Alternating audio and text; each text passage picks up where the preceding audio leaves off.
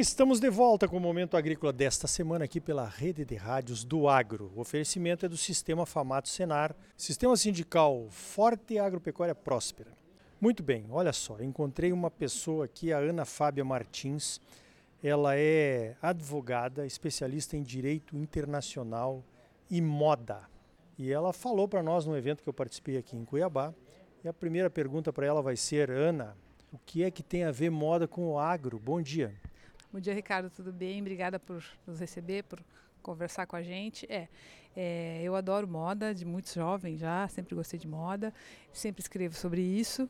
E a maioria das pessoas não sabem que a cadeia produtiva da moda demanda muito, muito do agro. Por quê? Algodão, fibras naturais, vegetais, tanto vegetais quanto animais. Então a relação é muito forte. E hoje a gente está aqui para falar do cânhamo, que é uma fibra muito sustentável, é uma fibra que pode revolucionar a indústria da moda em vários sentidos. Positivo. Agora, você fez na sua apresentação algumas colocações in, uh, interessantes. Por exemplo, a questão do impacto ambiental da indústria da moda. Conta um pouquinho disso para os nossos ouvintes aqui, Ana. É, a indústria da moda, ela no último avaliação, acho que foi dado um relatório da McKinsey, foi avaliado uma, como sendo uma economia de 3 trilhões de dólares. Há quatro anos atrás eram 2,5 trilhões. Então ela cresceu muito, apesar da pandemia, apesar de todas aí as vicissitudes, crises, é, crises é, econômicas. Então é um mercado que ele se expande muito. É, a moda tem a ver com vaidade, tem a ver com expressão social, tem a ver com economia. É, e nesse sentido ela foi uma cadeia produtiva que se expande demais e cuja cadeia de produção ela é muito fragmentada e pouco transparente. E além de tudo isso, ela demanda demais recursos naturais não renováveis como solo e água, é, e dois terços dessa demanda estão nos primeiros elos da cadeia. Isso já são avaliações que foram feitas por grandes conglomerados de moda, né, que estão tentando melhorar suas práticas justamente porque a moda está sob escrutínio agora, nesses novos tempos de bioeconomia, economia verde, e a moda é uma indústria que, infelizmente, é muito acusada de praticar o greenwashing, né, que é falso marketing verde, falso, falso marketing ecológico. É, uma da outra coisa que é a questão social, por exemplo, na moda, né? A gente vê nas etiquetas das camisas e roupas que a gente compra, muitas vezes era, eram da China, agora não são mais da China, é Bangladesh, Vietnã, Tailândia. Como, é, como, é que é esse negócio aí? Bom, por que, que acontece isso? Porque o, o, por que, que o Brasil, por exemplo, toda a maioria da produção, 80% da produção do Brasil é, de moda, ela fica dentro do Brasil, né? Porque fica caro para exportar justamente porque a gente tem uma legislação ambiental rigorosa, que se por um lado é um problema, por outro lado também pode ser um atrativo, né? Porque hum, países que têm hoje uma legislação frouxa ambiental, social, de direitos humanos, eles estão sendo aí acusados de é, violações ambientais, violações de direitos humanos, e o Brasil já não terá este problema. E por que que você lê lá Bangladesh, é, Etiópia, Lesoto, como eu falei, né? Porque lá é, não existe uma regulamentação como tem aqui. Né?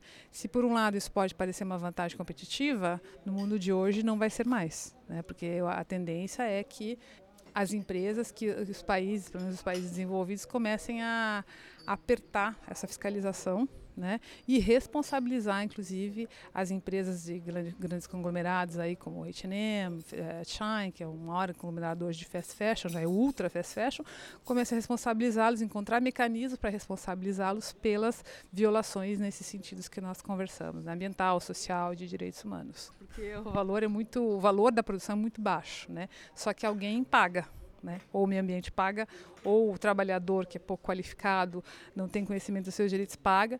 Então é, uma, é um círculo vicioso que tem que ser quebrado. Positivo. Aliás, a gente sente na pele como produtores rurais, né? Essa questão da pressão que vem lá da Europa, inclusive. Exato. É onde vem a maior pressão, vem de lá.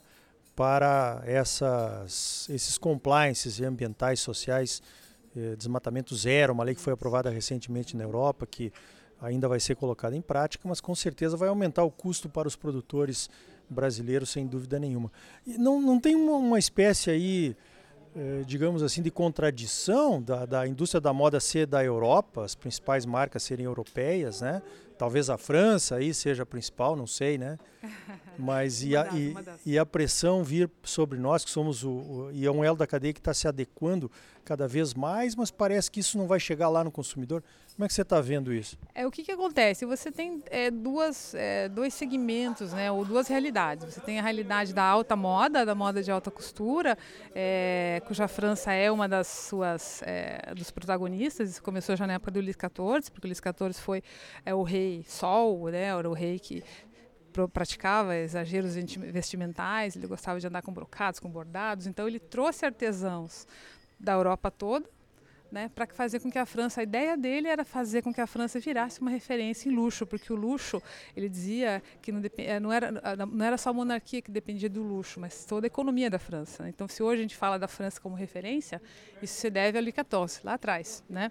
É, então, você tem essa questão, você tem a alta moda, né, a moda é, de haute couture, é, a high fashion, como se diz em inglês, né, também, é que é uma moda que ela procura é, melhorar, ela procura a alta costura ela tem alguns requisitos. Então, por exemplo, é, você é, uma peça de alta costura demora, por exemplo, dois meses para ficar pronta. Tem não sei quantos bordados. Então, a França, a Itália procuram manter essa produção exclusiva dentro dos seus territórios. Isso é uma coisa.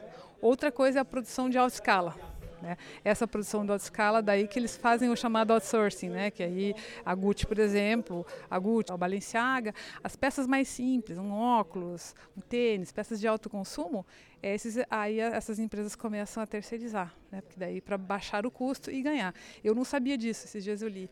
Ah, o lucro numa, numa bolsa numa bolsa é 25 vezes. O markup de uma bolsa é maior que tem, 25 vezes. Numa peça de vestuário é 3 vezes. Então você imagina. Né? Claro que eu vou otimizar meu lucro, né, produzindo uma parte no território, no meu território, porque tem a referência de ser a Itália, ser a França, de ser a, né? E o, o, restante eu, eu pego e essa cadeia eu, eu terceirizo ela, eu jogo para um país é, cujos custos são bem mais baratos. Olha, interessante, Ana, porque a gente, produtor, a gente sempre fala assim, ó, nós temos que alimentar o mundo. E aí quando você fala em alimentar o mundo, já vem, por consequência, que tem que ser um produto de preço baixo, preço porque baixo. nem todo mundo vai poder comprar Adquirir. comida de, de com valor agregado. Moda. A moda não, a moda, eu diria assim, eu, a moda já é um nicho de mercado de preço alto, né? Uhum. Claro que não o, o, vestuário, é diferente, né? Mas nós estamos falando da indústria da moda, é. mas o vestuário talvez tenha que ser preço baixo mas não a indústria da moda. Então, realmente tem contradições interessantes tem, aí que a gente tem, precisa ver, né? Tem, tem. Tem justamente porque, como eu te falei, é, depende do nicho que você vai atingir, né? É uma, um vestido de alta costura, por exemplo. Quem que pode comprar hoje um vestido de alta costura que custa 30 mil dólares, 100 mil dólares. Pouca gente, né? Mas a pessoa, é, quando se trata de grandes marcas, ela quer viver a experiência de ter uma camiseta. Né? A marca hoje, as marcas grandes, grifes, elas não vendem peça de roupa. Elas vendem a experiência, a experiência de usar uma bela marca. Então, assim, pouco importa se você vai comprar um. um tanto é, para você ter uma ideia do absurdo que é, existem algumas. É, lá, no, lá no sul, tem um lugar que chama Camelódromo. Lá no Camelódromo, se você quiser, você pode comprar uma bolsa da, da Chanel, aquela bolsa A25 lá, que é uma famosa, uma clássica da, da, da Coco Chanel.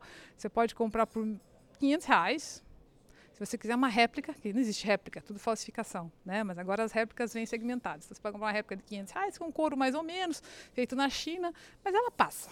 Você pode comprar uma réplica de 1.500 reais, que é um corinho um pouco melhor, né? Feito também na China, mas numa escala é, menor e com couro de melhor qualidade. Você pode comprar uma réplica de 3 mil, que é feita com couro italiano na China, perdão. Então existem todas essas possibilidades, que a pessoa comprar a experiência de usar. Eu não gosto de usar réplica pessoalmente. Eu prefiro economizar e comprar uma peça de melhor qualidade do que ir lá e comprar uma réplica. Mas isso sou eu.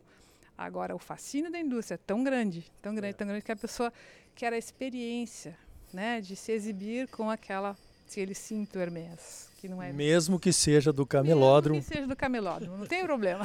Interessante isso. O que é uma, uma, um efeito também muito deletério, né? Porque isso também alimenta a indústria da falsificação, da contrafação, é que, que contrata mão de obra muitas vezes infantil, escrava e sem nenhum tipo de fiscalização. E muitas vezes está associado também ao crime organizado. Então, é, com certeza. Muitos aspectos para a gente conversar. Com certeza. Para encerrar, como é que você está vendo, você que tem esse olhar internacional aí sobre essas questões de moda, certificações, ESG, como é que você está vendo o Brasil nesse contexto hoje em dia? Eu acho que o Brasil, como eu falei uh, também anteriormente, o Brasil tem uma legislação social é, e ambiental muito rigorosa e que por, pode parecer um entrave, né? mas por outro lado também pode fazer do Brasil uma vanguarda é, nessa, nessa produção de, de, peças, assim, de economia, da criação dessa economia mais é, sustentável, uma moda mais sustentável, né? uma moda voltada para a sustentabilidade. Nós temos no Brasil a maior indústria de, a única indústria de, de, de, de fiação de seda no, no país, até do, do, do, do, hemisfério ocidente, né? Nós temos o algodão brasileiro, o algodão brasileiro que ele é certificado, inclusive é, eu soube que o, o, Peru, né, com o seu famoso algodão pima, compra algodão brasileiro para fazer, para mesclar nas peças vendidas é, pelo, pelo país.